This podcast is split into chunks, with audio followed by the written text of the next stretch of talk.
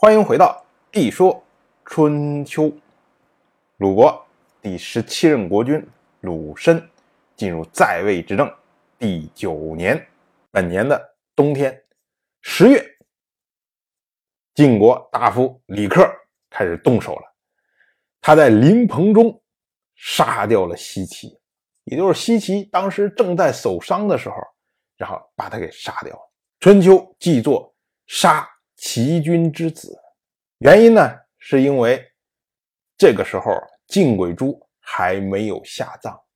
我们之前讲过，凡人在丧中，天王称小童，公侯称子，所以这个地方啊，所以称齐君之子，就是以死去的晋鬼珠来称呼西岐。西岐一死，荀息觉得说，那我应该兑现承诺。所以呢，当时他就要殉死，可是有人就阻止他，就劝他说：“你看，骊姬这一系的，除了西岐之外，还有卓子啊。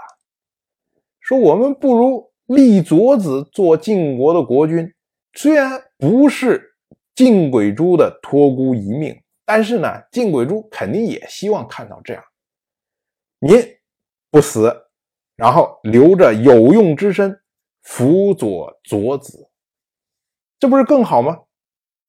荀息一听，哎，也有道理。于是呢，他就立了卓子做晋国的国君，然后呢，左手安葬了晋轨珠。我们要说啊，这晋轨珠这个下葬，可是有点草草了事。他去世在九月十九，还没有到十一月。就下葬了，算起来呢，不满三个月呀。就是因为国内有乱，荀息希望卓子及早的继位，然后呢，稳定国内的局面。可是没想到，到了十一月，李克再次出手，在朝堂之上将卓子杀死。这一下啊，荀息是万念俱灰啊。立一个国君杀一个国君，立一个国君杀一个国君。于是呢，他就兑现了他的诺言，自缢而亡。春秋借君子之口称赞荀息，说《诗经》所谓“白圭之殿，尚可磨也；斯言之殿，不可为也。”意思就是说啊，说这个碧玉上有这么一个瑕疵，哎，你可以通过磨一磨，然后把它消除掉。可是你说话背信弃义这种事儿就没办法弥补了。说荀息就是这样的，当时立了承诺，到最后不惜牺牲性命也要兑现他的诺言。但是我们要说，荀息是在大义无定之下保护了他自己的道德。可是呢，对于晋轨珠来说，对于西岐来说，对于卓子来说，他是如此的苍白乏力。晋国这边咵，整个内乱。那边齐小白一听，哇，有这样的事情啊！我当时开葵丘之会的时候，晋国没有来参与，因为我的力量没有达到西边那么远。可是这会儿晋国内乱，那我们就可以趁机拥立一个亲齐的晋国国君。所以呢。齐小白立即行动，调动诸侯的军队讨伐晋国。因为你内部有人作乱呢，我是讨伐你的乱臣呢。结果联军走到高梁之后撤军，这又是一次虎头蛇尾的行动。就是齐小白实际上他并没有真正想说我要联军攻打晋国，而是我通过联军的声势，我压服你晋国。直接让你晋国崩溃，那么我就可以达到我想要的目的。可是他到高梁之后，发现晋国内部虽乱，但是呢，他的抵抗是有条不紊的。小白觉得说，那我可能我联军可以把你晋国干掉，但是呢，我要费很多的功夫，这就不值得了。所以联军就撤退了。